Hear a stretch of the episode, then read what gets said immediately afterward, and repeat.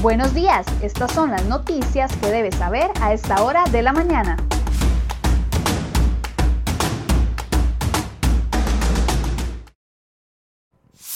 Hola, ¿qué tal? Muy buenos días. Gracias por acompañarnos en Serio Hoy Noticias. Vamos de inmediato con las informaciones que hemos preparado hoy para ustedes.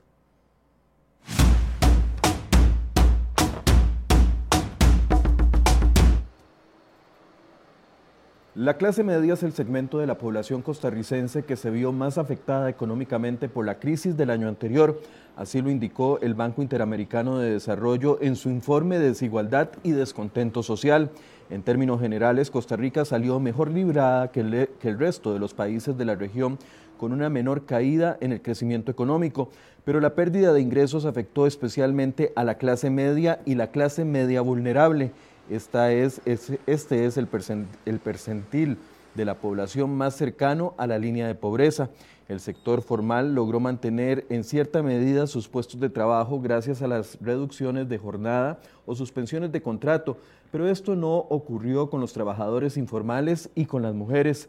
Según el documento, Costa Rica registró un incremento en la cantidad de pobres de al menos 247 mil personas. Puede ver el informe completo en nuestra portada.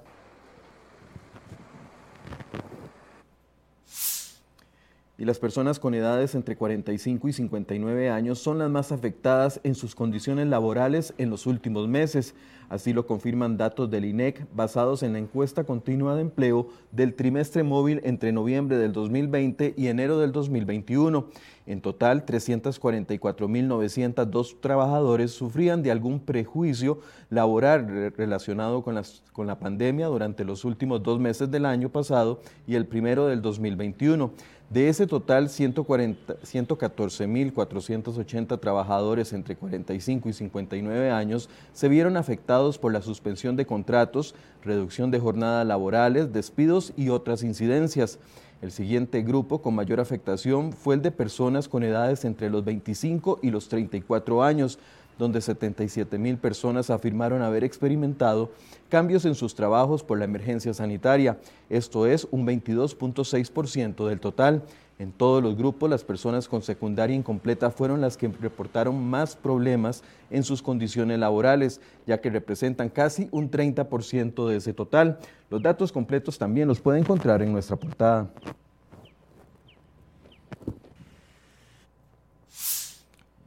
El presidente Carlos Alvarado aseguró que no comparte la posición del Consejo de Transporte Público de solicitar el bloqueo de aplicaciones como Uber y Didi. Así lo indicó este martes durante la presentación del operativo de seguridad para la Semana Santa en el Ministerio de Seguridad Pública. Alvarado dijo que espera que la discusión se dé en la Asamblea Legislativa, pero irónicamente no ha convocado el proyecto de ley para su discusión durante el periodo de sesiones extraordinarias. El CTP se mantiene firme en su intención que la Procuraduría entable una demanda en el Tribunal Contencioso Administrativo y se consiga el cierre de estas apps. Además, pide a Arecep que le solicite a la SUTEL el bloqueo de las aplicaciones Uber, Didi e InDriver. ¿Qué ha pasado con el proyecto de ley que regularía la actividad para más de 25 mil conductores de estas plataformas? Bueno, ese es el tema de discusión hoy en el programa Enfoques a partir de las 8 de la mañana. De una manera artera y cobarde, el presidente de la Asamblea, Eduardo Cruchan, manda a cerrar el plenario para que esta diputada no pueda hacer una protesta que estoy haciendo pacíficamente. Son las 4 y 28 de la madrugada de hoy miércoles. Es increíble. Nadie ha venido a desinfectar el plenario como lo dijo el presidente Cruchan. Simplemente como una acción de violencia política hacia las mujeres, hacia mi persona me cerró el plenario para llevar una protesta que le estaba haciendo pacífica. No rayo pared, no le grito a nadie. No se vale, diputado Cruz.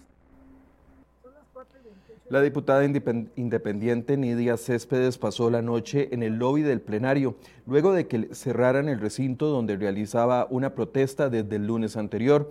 Este martes, en horas de la noche, la diputada denunció que el presidente del Congreso, Eduardo Cruzan, mandó a cerrar el recinto mientras ella se estaba bañando. Catalogó el acto como violencia política y violencia contra la mujer.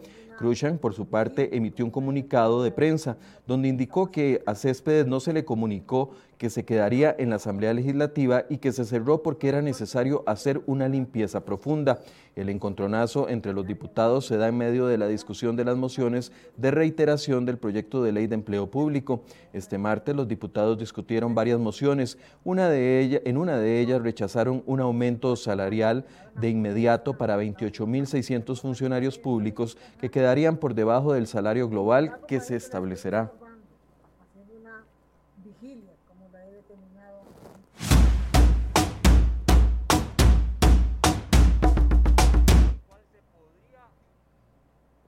La Fiscalía General espera una prueba solicitada a las autoridades de Francia para continuar con la investigación penal contra el diputado independiente Jonathan Prendas. A Prendas lo investigan por el presunto delito de enriquecimiento ilícito al aceptar que una empresa le financiara el 100% de los gastos de un viaje a un congreso en Barcelona en febrero del 2019. El Ministerio Público espera la información de Francia para finalizar la investigación y determinar si se presenta o no una acusación penal contra el diputado. Este caso fue, dado a conocer por crhoy.com en marzo del 2019, cuando el legislador aceptó en una entrevista que sus gastos fueron financiados por la empresa privada. Por este caso, la Procuraduría de la Ética Pública consideró que hay elementos suficientes para aseverar que el diputado incurrió en violación al deber de probidad. Como legislador, Prendas goza de inmunidad, por lo que la investigación está a cargo de la fiscala general Emilia Navas.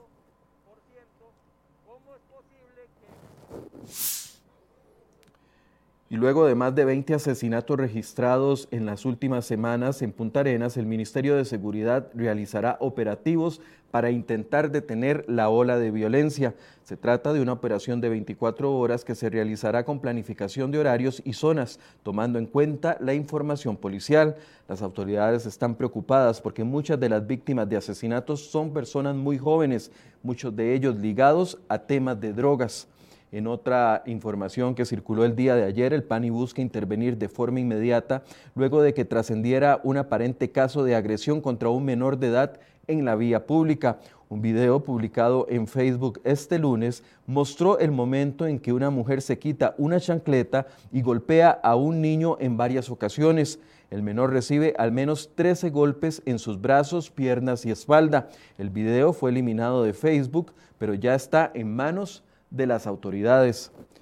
Y otra de las notas que les traemos el día de hoy, la Corte Suprema de Justicia inició una investigación disciplinaria contra el magistrado de la Sala Primera, William Molinari, tras una denuncia por supuesto acoso sexual y laboral. La denuncia fue interpuesta por una letrada de la misma sala y en la sesión del 15 de marzo pasado, los magistrados acordaron abrir el procedimiento y designaron a los magistrados Nancy Hernández y Jorge Araya como instructores del proceso. Consultado al respecto, el magistrado Molinari indicó que no se iba a referir al caso. Por su parte, el abogado Eric Ramos, defensor de Molinari, comentó que su cliente no ha sido notificado todavía del tema.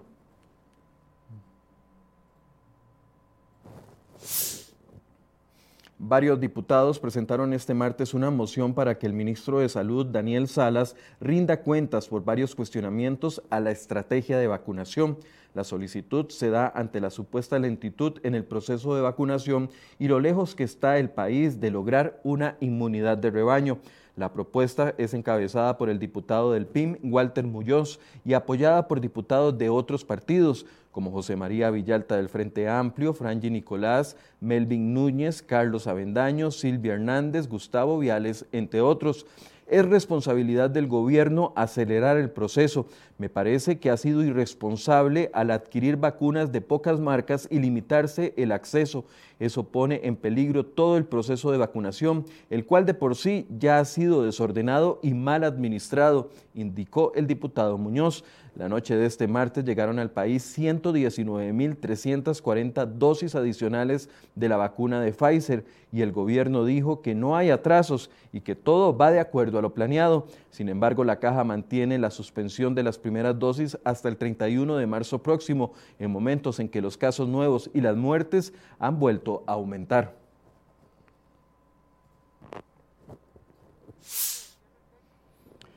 El diputado Carlos Ricardo Benavides anunciará este miércoles su precandidatura en el Partido Liberación Nacional. Así lo confirmó una fuente muy cercana al legislador, pero Benavides prefirió este martes no adelantar detalles del anuncio. El congresista convocó a una conferencia de prensa para el día de hoy a las 12 y 30 y la invitación indica llegó el momento. Benavides se unirá a la gran lista de aspirantes presidenciales en el PLN, donde ya figuran el diputado Roberto Thompson, el empresario Antonio Álvarez de Santi, el politólogo Claudio Alpizar, el exsecretario del PLN Fernando Zamora y también el expresidente de la República José María Figueres y el exdiputado Rolando Araya. Liberación Nacional elegirá a su candidato presidencial en una convención abierta el próximo 6 de junio.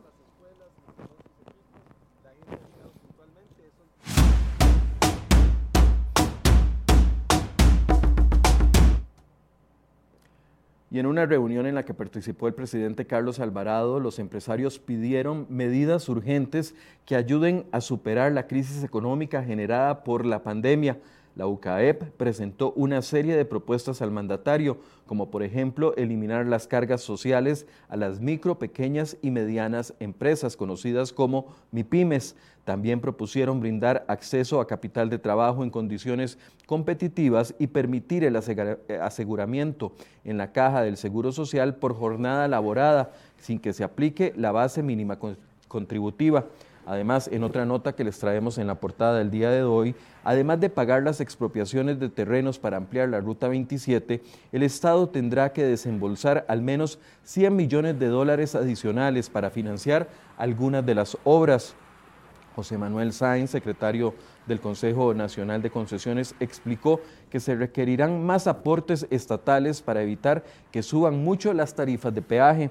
La concesionaria propuso que el Estado financie la construcción de los puentes mayores o el intercambio a la altura de Santana, que es uno de los proyectos más costosos y de las obras más importantes. Todos los detalles los puede encontrar en nuestra portada.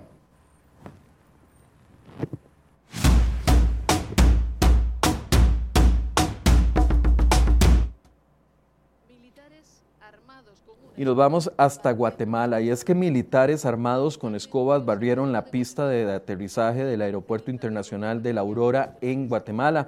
La ceniza expulsada por el volcán Pacaya obligó este martes a cerrar el aeropuerto y causó afectación a miles de personas.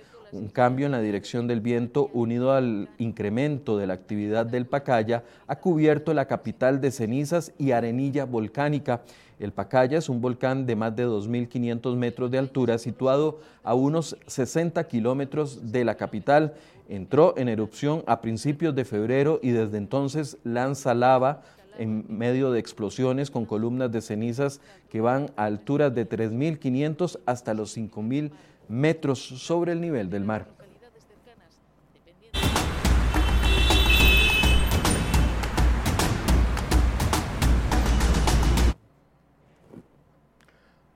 A esta hora hacemos un breve recorrido por las condiciones del tránsito. Ahí tenemos la ruta 39, circunvalación, un poco cargado hacia el sector de la Uruca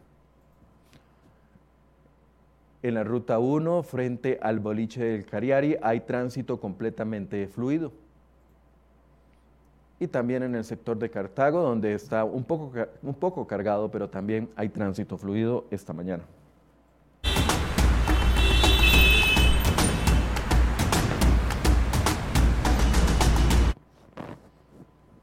Bien, así llegamos al final de este resumen de noticias. Los invito para que se conecten con nosotros a partir de las 8 de la mañana en el programa Enfoques. Muy buenos días.